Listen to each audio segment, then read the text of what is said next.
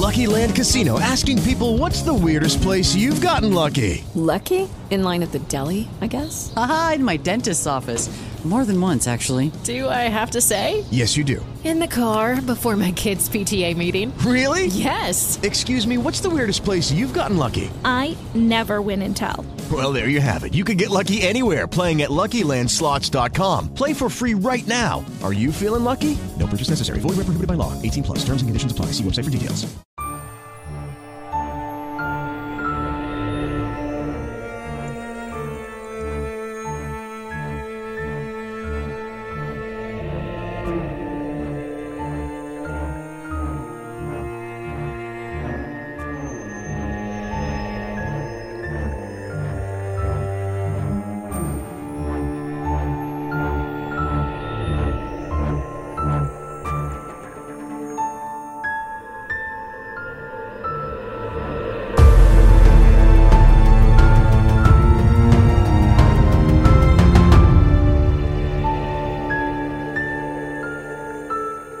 Hey, hey, everyone. Welcome back to Truth and Justice and this special reply brief bonus series, where I'm breaking down the coverage of the prosecutor's podcast about the Adnan Syed case.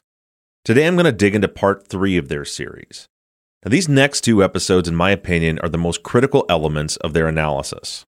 In these two episodes, Brett and Alice break down all the events of January 13th leading up to about 3:45 p.m. And that's the day Hae went missing and was presumably murdered. I've said it before, and I'll say it again this case is not nearly as complicated as most people make it out to be, at least in regards to whether or not Adnan is innocent or guilty. I don't know when you'll be hearing this, but as I'm recording it this week, Brett and Alice concluded their series with their final theories, and they seem to have accomplished what they set out to do. They have convinced a lot of people who previously believed Adnan is innocent that he's in fact guilty. They set him up as they built their case through the first 13 episodes and then knocked him down with their closing. I keep hearing things like Occam's razor. The simplest answer is usually, in fact, the answer. And I do agree, but the difference between what seems like a clear cut case of Occam's razor to me and what these people are talking about is that they think, well, Jen and Jay gave basically the same story, and the cell records roughly match that story, and therefore the simplest solution has to be that Adnan killed Hae. Now, the way I see it, that's not the simplest explanation at all. Basically, the same story is not the same thing as corroborating stories. Jen saying she met up with Adnan and Jay at one mall after the burial, and Jay saying that just he and Jen met at a completely different mall is not the same thing. Those are the types of details that you expect people to get wrong when they're not recalling actual events, but actually recalling a fictional story. People forget dates and times, and oftentimes never even pay any attention to what the date and time was when things happen. But generally, people remember experiences. Jen remembering how Adnan was acting and Jay remember Adnan not even being there is not basically the same story. But here's where I feel like Occam's razor can be applied. The first thing any investigator should do once a suspect has been identified is to check their alibi, plain and simple. You can't be in two places at once. You just can't. So, if the evidence shows that Adnan could not have been out killing Hae after school because he was somewhere else, then Adnan is no longer a suspect. And no matter how many times Jay changes his story, and regardless if Jay's story lines up with Jen's story, or what the cell tower pings show, none of that matters. It's all just noise. So my focus has always been on what should be the first step in any investigation after we narrow in on a suspect. Do they have an alibi? And I'm going to tell you right now, the way I see it, Adnan never left school that afternoon. We know where he was and what he was doing, and therefore he could not have killed Hae. That's just my opinion. As we move through Brett and Alice's analysis of the day, I'll share how I came to that conclusion, and then it will be up to you to decide what you think. I would caution anyone from drawing their conclusion based on anyone's opinion, mine included. I'll share what the evidence shows, and you decide for yourself. So let's get started on part three. The last episode ended with Hae's final diary entry on January 12th. Then we get into Adnan's call to Hae that night. It was actually in the early morning hours of the 13th. Adnan tried to call Hae at 11:27 p.m. and then 12:01 a.m. and he connects with her at around 12:30 a.m. And they talk for a minute and 24 seconds. This is when Adnan gives Hae his new phone number. Brett points out that mutual friend Becky testified at trial that Adnan told her about this call, except she says that Adnan told her Hae is the one that called him and that she wanted to get back together with him. Now, as far as what was said on the call, we have no way of knowing, but I agree with Brett that if what Becky testified to is accurate, then Adnan lied about, at the very least, who called who. And you can interpret that any way you want. Brett and Alice make a pretty big deal about this in any instance where it seems like Adnan is lying, for example, they spend quite a bit of time on how close of friends Adnan and Jay are, and whether or not Adnan knew Hae was dating Don, etc. I just want to point out that from my perspective, I'm sure that Adnan lied about some stuff. People lie for all sorts of reasons. It doesn't necessarily mean they're guilty of murder. Surely Adnan isn't the first teenager to be dumped and then lie to his friends about how and why the relationship ended. And surely he isn't the only suspect in a crime that lied about things that they were afraid would make them look guilty, even if they were actually innocent. Brett and Alice are adamant that Jay lies about basically everything, but that doesn't mean that we shouldn't believe him on the important stuff. I think that same logic should apply across the board. And really, my position on this case or any case is that I really don't care what the accused says. There are too many variables and too many reasons to lie that have nothing to do with innocence or guilt. Like, say, lying about driving your grandmother's car to see your girlfriend. It happens. What I'm looking for is can I identify the utility in the lie? and what can be corroborated by other evidence. Other than that, I should point out I have no skin in this game. I think this series makes a serious effort to get people to not like Adnan as a person.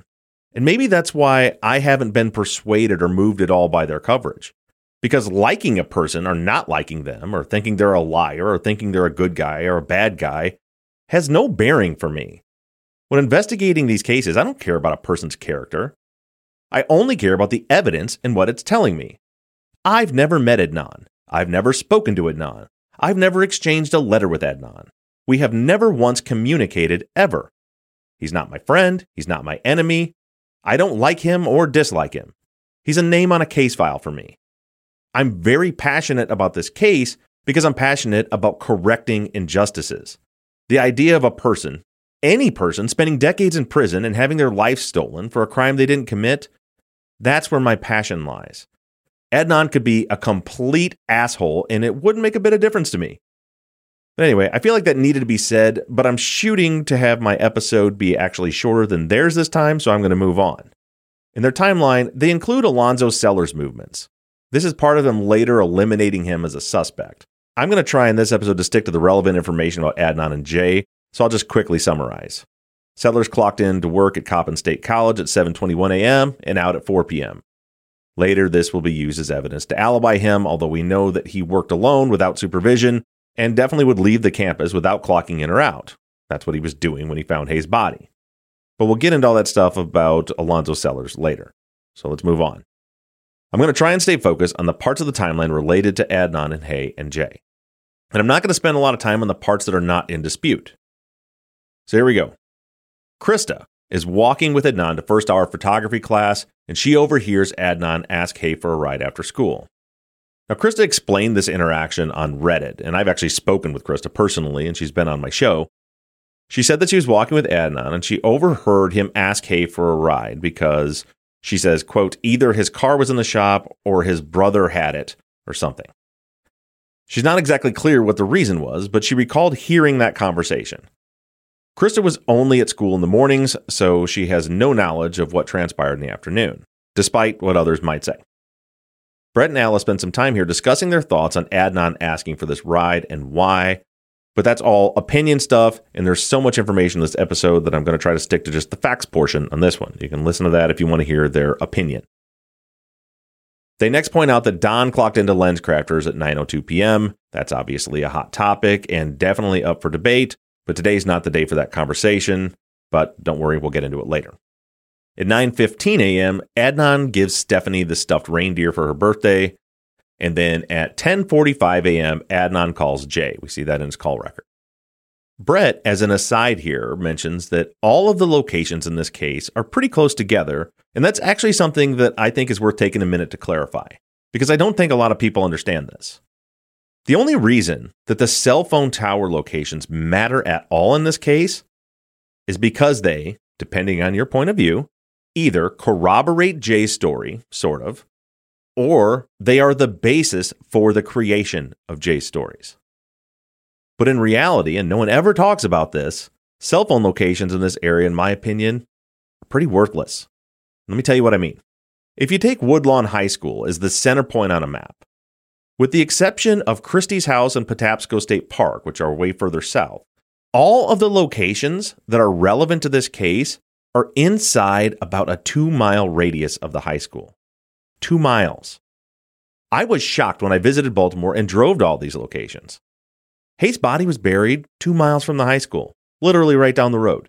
And when you look at the tower locations and their coverage, they all overlap. There's actually four different towers that cover the burial location, all overlapping. And I hate it when people refer to the Leakin Park Tower. Yes, the tower itself is located at the north edge of Leakin Park, but it's not there just to cover Leakin Park as people seem to think. In fact, the range of that sector covers a great big area beyond the park. Like the entire Edmondson Avenue strip is covered by the Leakin Park Tower. Patrick's house is covered by the Leakin Park Tower. Gas stations, restaurants, ice cream shops, grocery stores, and I don't know, 100 houses are all covered by that tower, by that sector of that tower. All of these towers are located about a mile and a half to two miles apart from each other, and they all have a general range of two to five miles. Using cell tower data to track locations works in places like the Coachella Valley from our season 12. The towers are spread out and have huge coverage areas, especially in the more rural parts. But in this area, in Baltimore, the towers are all right on top of each other. You could be standing in one place and it would be reasonable to think that you could hit four to six different towers from that location. Anyway, I just wanted to point that out since Brett mentions it here. Were it not for Jay saying that he and Adnan were burying the body in Leakin Park when the calls came in during the 7 o'clock hour, those pings wouldn't mean anything. They could have been buying drugs from Patrick or from a corner seller on Edmondson Avenue, and you could be hitting the exact same tower in the exact same sector. Now back to the timeline. So Adnan calls Jay at 10:45 a.m. That's a minute and 24 second call. Adnan says this is the call where he's checking to see if Jay got a gift for Stephanie. And so Adnan's school schedule leaves him about 2 hours of free time here. He has lunch from 10:45 to 11:15, and from 11:15 to 12:50 he has a free period. So it's during this time that Adnan leaves to go pick up Jay.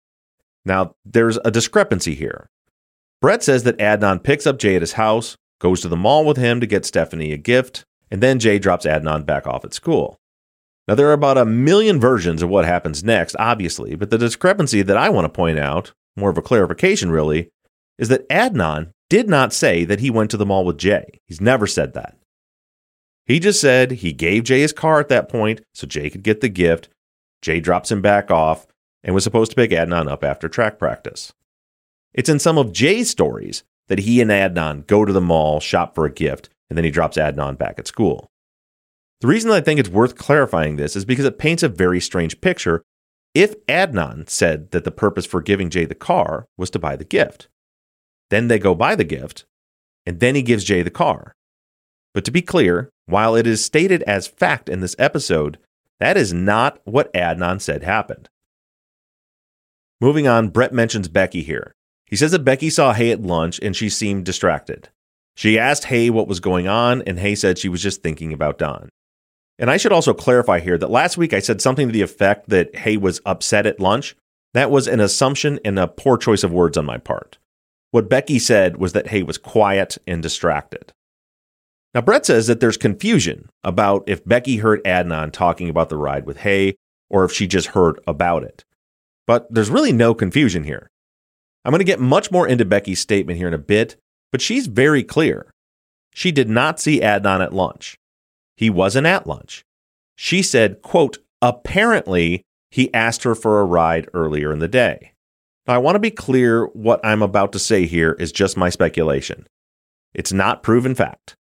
But whether you think Adnan is guilty or innocent, the whole car in the shop thing seems to be like an unfortunate game of telephone to me.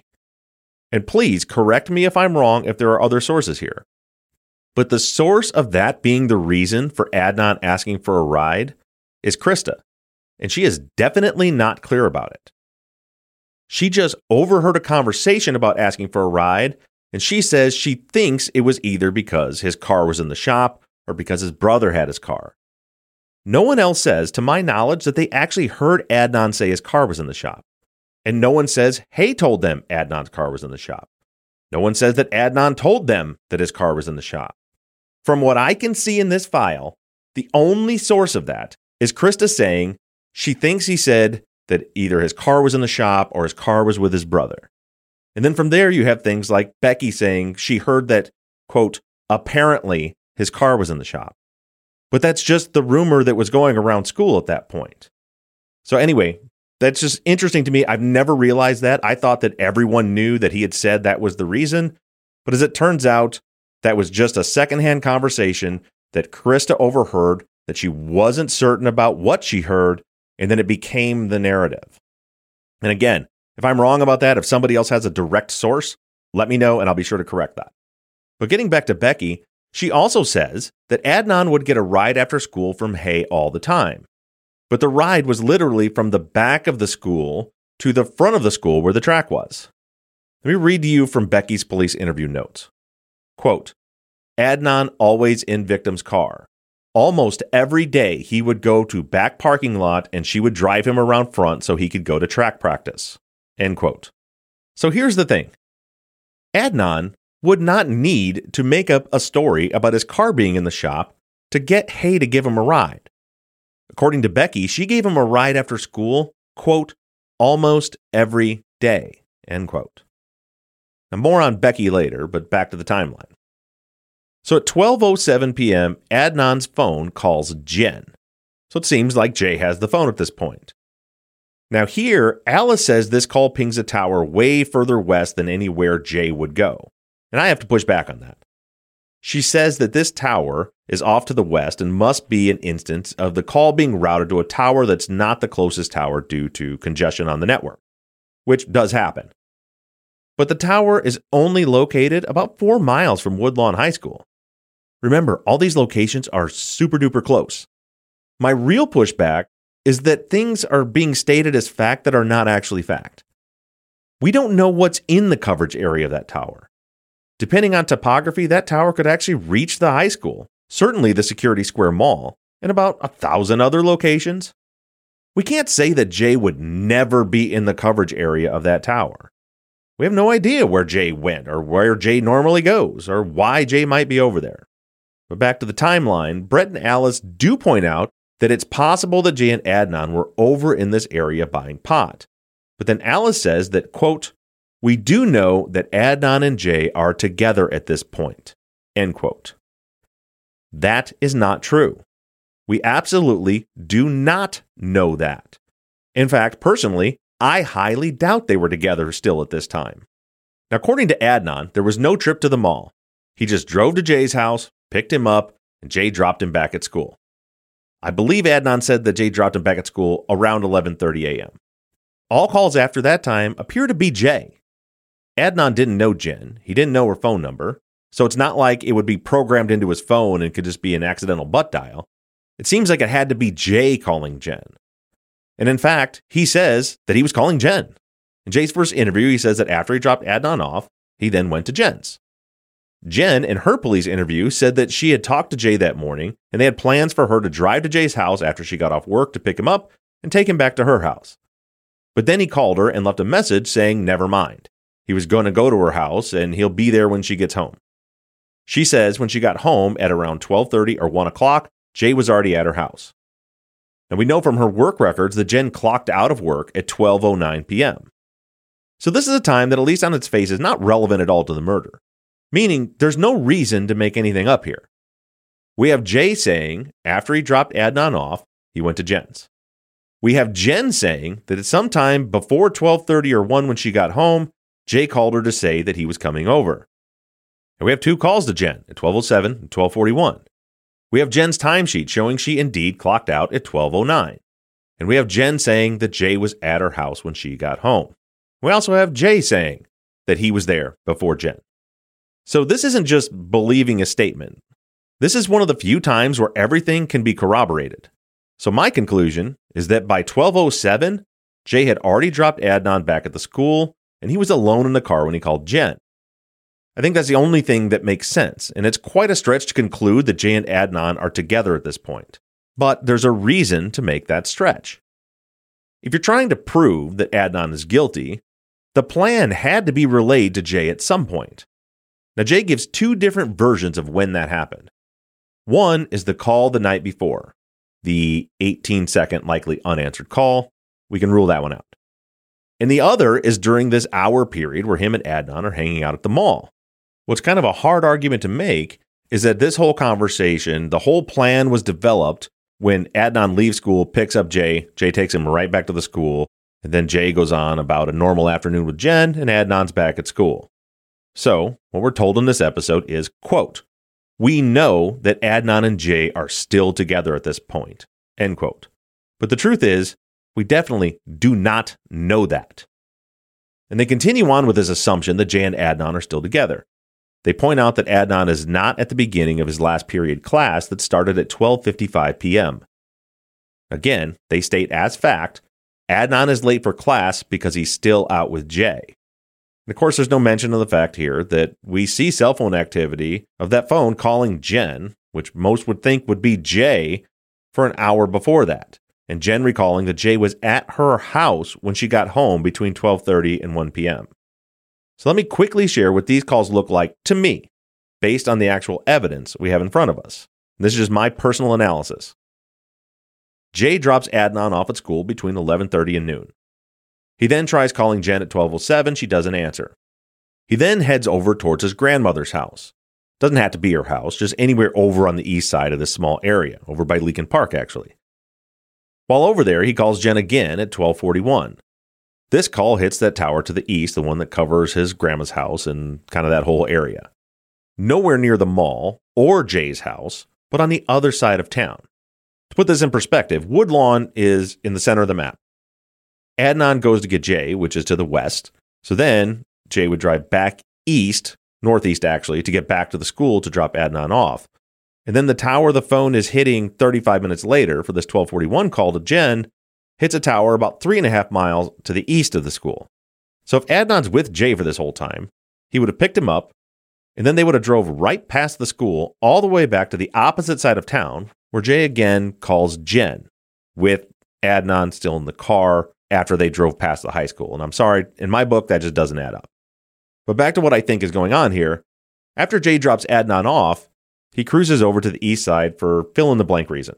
I don't know. At 1241, he calls Jen's cell again. This call is about a minute and a half long. Now, if you believe anything Jen says, this would be the never mind picking me up, I'll just drive to your house call. Two minutes later, there's an unidentified incoming call for 24 seconds. Then the phone goes dark for about two hours. According to both Jen and Jay, this is when Jay is hanging out at Jen's house. They both say that he was already there when she got home from work no later than 1 p.m. At trial, Jay says that he shut the phone off during this period. Whether that's true or not, there were no calls in or out, so we wouldn't have any locations anyway. Now, if Jen clocks out at 12:09, she gets home no later than 1 p.m., and Jay is at her house waiting for her. Someone please explain to me how Jay has not dropped Adnan back off at school yet at 1 p.m.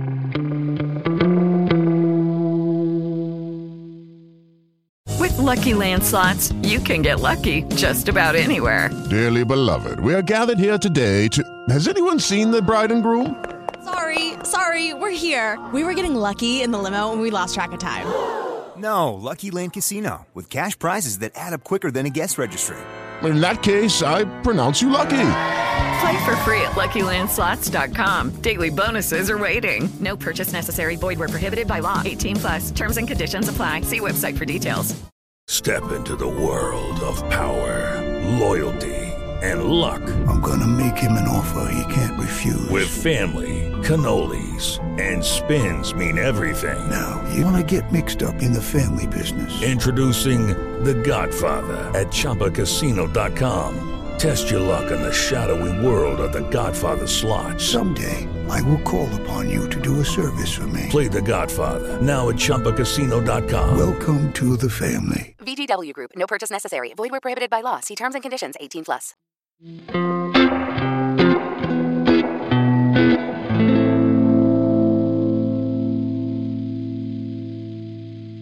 All right, this is taking way longer than I planned. I'm definitely not going to come in under their time.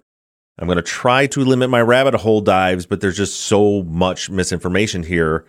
It seems like every time I hear a paragraph, I spend two hours researching something. So, Brett says that Adnan says that he got back to school at 1:10 p.m., but it was actually 1:27 p.m.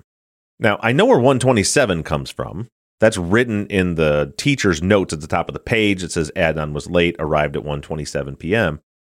I have no idea where he's coming up with Adnan says he's back at 110. If you find that, please share it with me and I'll correct myself, but I don't know where he's getting that from. Because Adnan, to my knowledge, has never said that. I'd have to re listen to Serial to be sure. And hopefully, the source for this isn't an interview from 15 years later. But I have in my old notes that I dug up that Adnan had said he recalled being late to class because he stopped by the guidance counselor's office to ask for a letter of recommendation for college. The letter many people believe he was then picking up after school on that same day. But just know, unless someone can cite a source to me, in which case I'm happy to admit that I'm wrong, Adnan has never said he got back to school at 1:10 p.m. Next, they go on and they speculate about the possibility of Adnan having a second cell phone. There's literally zero evidence to support this. I'm not going to waste any time here on it. Now, at 2:15 p.m., the bell rings for the end of the day. At 2:30, Asia says she sees Adnan in the library. At 2:36 p.m., we have the call that the state says is the come and get me call from Best Buy. Now, at this point, no one believes this is that call. It's a 5-second incoming call. Based on my knowledge of how cell records work, this call was not even answered. Like I mentioned last week, the billing begins the moment that the phone connects and starts ringing, and each ring accounts for about 5 seconds. And that's important because recently people have tried to pivot this call into Adnan calling Jay to tell him to head to Best Buy. The reason that they're now saying this will become apparent later, but the reality is this was likely not even an answered call. There'd be no time. Even if Jay answered the call halfway through the first ring, there'd be a total of two seconds to talk. And that has to include the time that it would take to put the phone up to your ear after hitting the answer button and the time it takes to lower the phone and press the end button. Remember, Adnan's phone is not a flip phone, it's one of those old Nokia phones. You can't just close it, you have to press the end button and press the answer button. There's not even enough time to say hello. And by the way, Brett and Alice agree that this was absolutely not the come get me call. Now, this call pings a sector that covers Jen's house. They conclude Jay was probably at Jen's house when this call came in, and I agree that's the most likely conclusion. Now, moving on, at 2:40, Asia and her boyfriend leave the library, and she says Adnan is still there at that point. There obviously will be a much longer conversation about Asia in another episode, but really now that we know that the come and get me call was not the 236 call, Asia's statement really isn't an alibi statement. Adnan could have been at the library at 2:40 and still left with Hae 10 minutes later. So really, I'm not going to spend a lot of time on Asia, other than the fact that I feel like they really attacked her character in later episodes, and I do have some pushback on that. But as far as figuring out this timeline, Asia either does or doesn't account for a period of time that doesn't close the gap for Adnan to be alibied. But Debbie is another story. She told police that she saw Adnan in the guidance counselor's office at around 2:45 p.m. Her statement is a big problem for the state. In the first trial, she testifies that she does remember telling the police back a year before, back when all this was happening, that she saw Adnan in the guidance counselor's office after school. But in the second trial, Debbie gets amnesia and testifies that she doesn't remember saying that to the police, even though she did remember saying it just two weeks before the first trial, and even after she's confronted with the transcript of her saying it. She says she still doesn't remember. But if Debbie is remembering correctly, then it's hard to make an argument that Adnan's not innocent. She sees Adnan in the guidance counselor's office, and then she leaves and she sees Hae without Adnan right before she leaves school around 3 p.m. And here is where I have a big problem with how things are presented. Like I said, Debbie's a big problem. First, Brett says that if Asia is right about Adnan being in the library at 240, then Debbie can't also be right. But that's not true. maybe if you're looking at a watch and Adnan has to be at one place at exactly 240 and at the other place at exactly 245, it might be a little rushed. But this is what Debbie actually said from her interview transcript. Quote, I'm positive just about then I saw Adnan that day before he went to practice. I spoke to him and a couple other kids, and then that was very short though. It wasn't a long period of time we did that. And then probably about 245 we'd left. End quote. Probably about 245 does not mean Adnan couldn't have been there if he was in the library until 240. But this next part is what genuinely upsets me.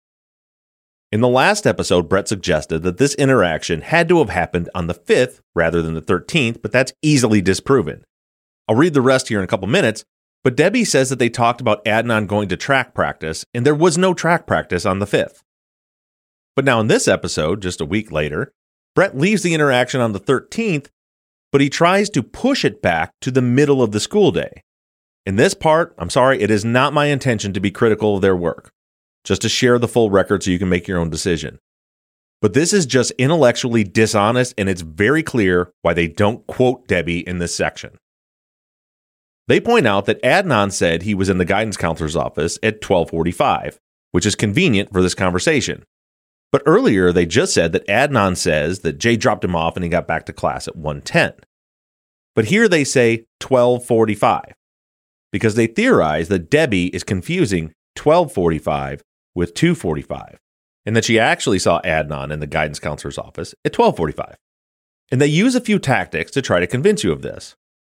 First, it's just two hours, and quote, that's not that big of a deal to Debbie, end quote. And second, they don't mention that Becky says that Adnan says he was about to go to track practice. And third, Alice offers an aside that when she was in school, she really only remembered what happened before lunch or after lunch. So of course, this probably happened after lunch, not after school, because 1245 and 245 are both after lunch. Then lastly, there's that convenience of now saying that Adnan said specifically 1245, which can easily be confused with 245. I have to say it, and some of you will be upset about this, but it needs to be said. Brett and Alice are 100% intentionally misleading you on this. This is not an accident. I don't see any other explanation. Let me read to you the things Debbie said directly from the transcript. The transcript that Brett and Alice have, and they chose not to share it with you. I already read the first part that Debbie is positive that she saw Adnan there, quote, before he went to practice. In no world is before he went to practice after lunch. But moving on, Ritz asks Debbie if she recalls the conversation that they had. She says, quote, very brief about school and him going to practice, end quote. She's not trying to recall a time here, she's recalling a conversation. She goes on to describe the interaction. Quote, inside the guidance area, we walked in the inaudible steps. It's a short area beside the offices and then the main secretary desk. We were in that area, end quote. Continuing, quote, he did have his track stuff with him his gym bag, and I think, but I don't know where he came from. End quote. Then she describes his gym bag. She says it's either a Wilson or Adidas and it's black and large with handles. And here's the big part. From McGillivray, quote, in the guidance counselor's office, is there a policy that you need to sign in there prior to going to see a counselor? Debbie, no. If you go during the day, then you have to set up an appointment. But after school, it's a free for all. McGillivray, did you have an appointment with the counselor? Debbie, no. Now, someone please tell me how you could read that interview and come away with the idea that the most likely time Debbie saw Adnan in the guidance office was during school after lunch. Nope, no way. In my opinion, Brett and Alice are too intelligent for that to have been a mistake. If you listen to this episode, I truly believe that you were intentionally misled.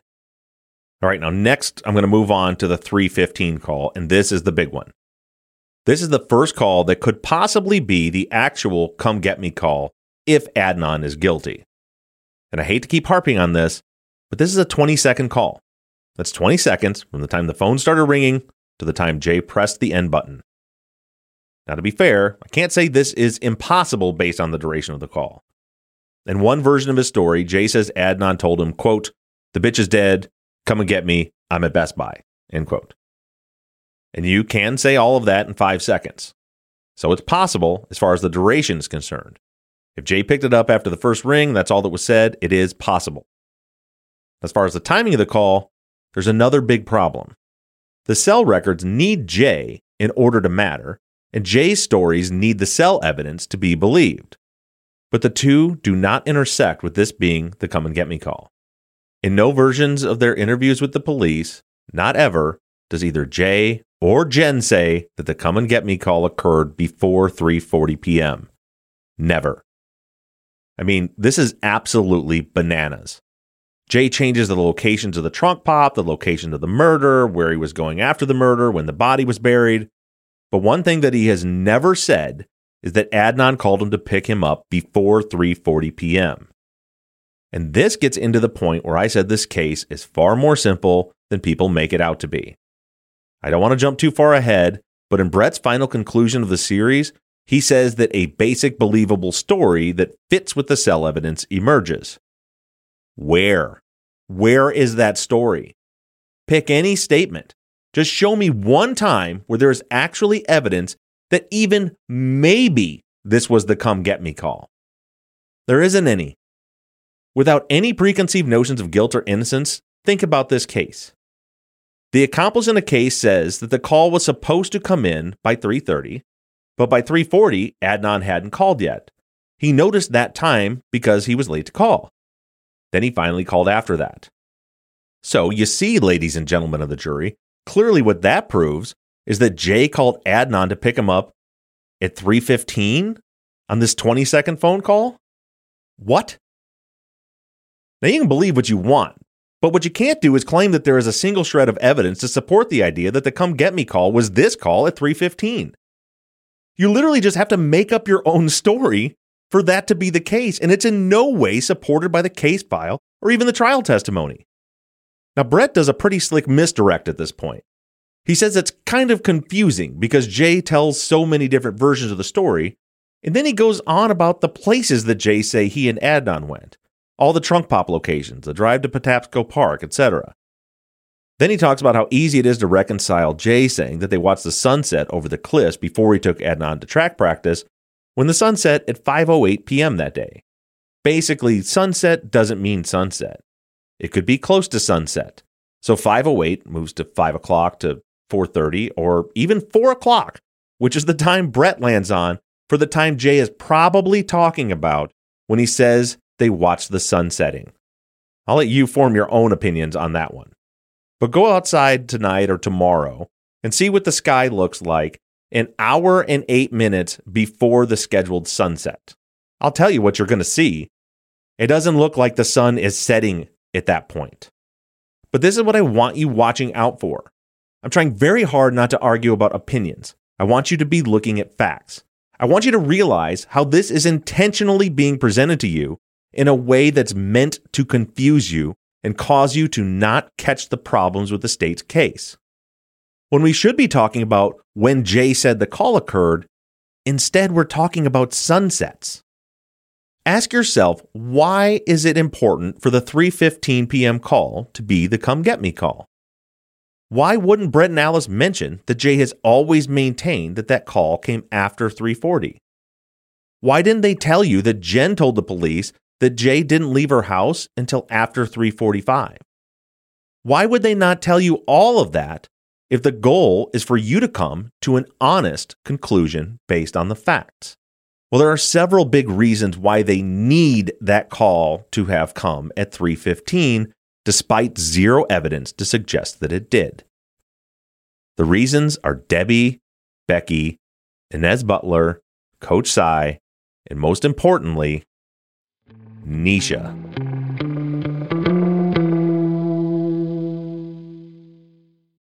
Lucky Land slots, you can get lucky just about anywhere. Dearly beloved, we are gathered here today to. Has anyone seen the bride and groom?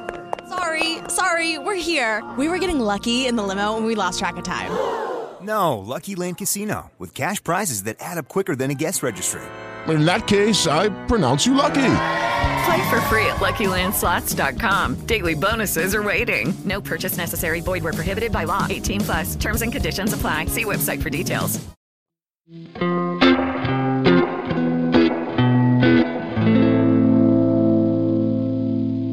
I'm going to get into all of these things as Brett and Alice do. Note for now that Brett says right here in this episode that Adnan absolutely was at track practice that day. Just remember that for later. But in order to have any snowball's chance in hell of convincing you that Adnan is guilty, the prosecutors need the Nisha call. But the Nisha call happened at 3:32 p.m. So how could Adnan and Jay be together talking to Nisha at 3:32 if Jay didn't leave Jen's house before 3:45 and Adnan wasn't with him? We'll dig into that later, but not for nothing. The cell sector data also doesn't support, like literally, any of this. In both Jay and Jen's versions of the story, Jay is at Jen's when he gets the come get me call. But neither the 315 call or the 345 call connect to a tower that covers Jen's house. Hence why the prosecution used the 236 5 second call as the come and get me call in their theory at trial, because that call did connect to a tower that covered Jen's house. The state was in a real pickle here. The 345 call couldn't be the come get me call, because that for sure doesn't leave enough time for Adnan to even make an appearance at track practice. And the 315 call also really doesn't leave enough time which I'll get into next week, so they were left with the 236 call as the only possibility. It at least showed Jay could be at Jen's where he said he was when he got the call, even though that timeline is impossible for all the reasons we discussed a few minutes ago and have been broken down over the last several years. Truthfully, this period of time, from 2:45 p.m. to 4 o'clock, is where any amount of logic applied to this case makes it painfully obvious that Adnan could not have done this. Brett talks in the final episode about a basic believable story emerging, and I really wish he had shared what he thinks the basic believable story is, because I sure as hell don't see it. Now, as we creep towards the Nisha call, there's some more fudging going on to make more time. So Alice says that Hae was due to pick up her cousin at 3:20, which is an 11-minute drive from the school. But I don't know where she came up with that time. Maybe it's out there somewhere that I'm unaware of, and if so, again, I'm happy to be corrected. But what we've always heard is that Hae was due to pick up her cousin at 3:15, not 3:20. So why move the time back 5 minutes? Campfield Learning Center is northeast of Woodlawn in an 11-minute drive. Best Buy is west southwest of Woodlawn. To get from the Best Buy to Campfield would be about a 15 or 16 minute drive which would mean that Hae would have to leave Best Buy if that's where she and Adnan had went before three o'clock to get her cousin on time. So the attack would have to start before that. And remember that if Adnan duped Hae into giving him that ride, then she was planning to take him back to school before picking up her cousin. And also, if the ride was a drive to Best Buy to sit and park and talk, then again, where does the conversation about picking up his car come in? See how quickly this all falls apart if you really actually look at the details?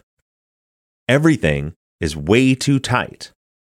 So at least they slide the pickup time back by five minutes to try to fix that, to try to create more time. But here's something that's going to blow your mind. I spent about an hour today trying to figure out for sure that the pickup time was at 3:15 because that's what we heard in serial and that's what we've always heard. And as I did more research on it, I don't think it was 315. I don't know where that came from. I don't know where 315 comes from at all. At trial, the prosecution actually says that Hae was supposed to pick up her cousin by three o'clock. And actually, what they say is that she was supposed to pick up her cousin and be home by three o'clock. But they don't say 315, they say three o'clock. But that's the prosecution that also said the come and get me call was at 236. So take that for what it's worth. But further researching, I found that Hae's brother Young was on Reddit a few years ago. He was on there and he was answering some questions and he was engaging in conversations. On Reddit, Young said that 315 is incorrect, that Hae was actually supposed to pick up her cousin at 3 o'clock. It was always 3 o'clock. Now, I'll say we'll leave this up for debate, and I encourage you all to go do some research and see if you can find any information that backs up that 315 time. But based on what was said at trial, and based on what young Lee said on Reddit, Hae was supposed to pick up her cousin at 3, which really throws a big kink into all of this for the state. Now back into the episode, Brett and Alice move on next to the 3:21 p.m. call. This is a call to Jen's landline, which really fucks up everyone's statements. Jay and Jen both say Jay's still there until 3:45, but the phone isn't hitting a tower that connects to Jen's house. And now at 3:21, he's calling Jen. So, I'm not sure what the theory is here. Jay gets the come and get me call at 3:15. And according to the call location, he's not at Jen's house, even though he says that's where he is. And then he calls Jen 6 minutes later, which needs to be, I don't know, about the time the trunk pop is happening. Alice says this call is confusing, and she's right. All of this is confusing, but it's only confusing if you're trying to fit a round peg into a square hole. If this was actually just another normal day, Jay wasn't involved in a murder, he was just screwing around with his buddy's car until he had to pick him up at practice. It's not confusing at all. Personally, I think Jay was at the mall shopping for Stephanie when all these calls happened, which would be consistent with the call locations. The Security Square Mall sits right smack in the middle of the coverage area for all these calls. But it's pretty interesting to hear Alice try to come up with reasons why this call occurred. Everything from Adnan had a second cell phone to Jay can't find Adnan, so he's calling Jen to see if Adnan called there, despite the fact that Adnan would have no reason to know Jen's number. And why wouldn't he just call the cell phone and talk to Jay if he couldn't find him? Or maybe Jay called Jen looking for weed right after leaving her house to go bury a body. They actually spend close to 10 minutes trying to explain away this call. We hear all the reasons why people might misremember things. We even get a lesson on how your eyes process images. Lots of hoops are jumped through to try to make this call work. Because again, it has to work because of the Nisha call. That's next week on Truth and Justice.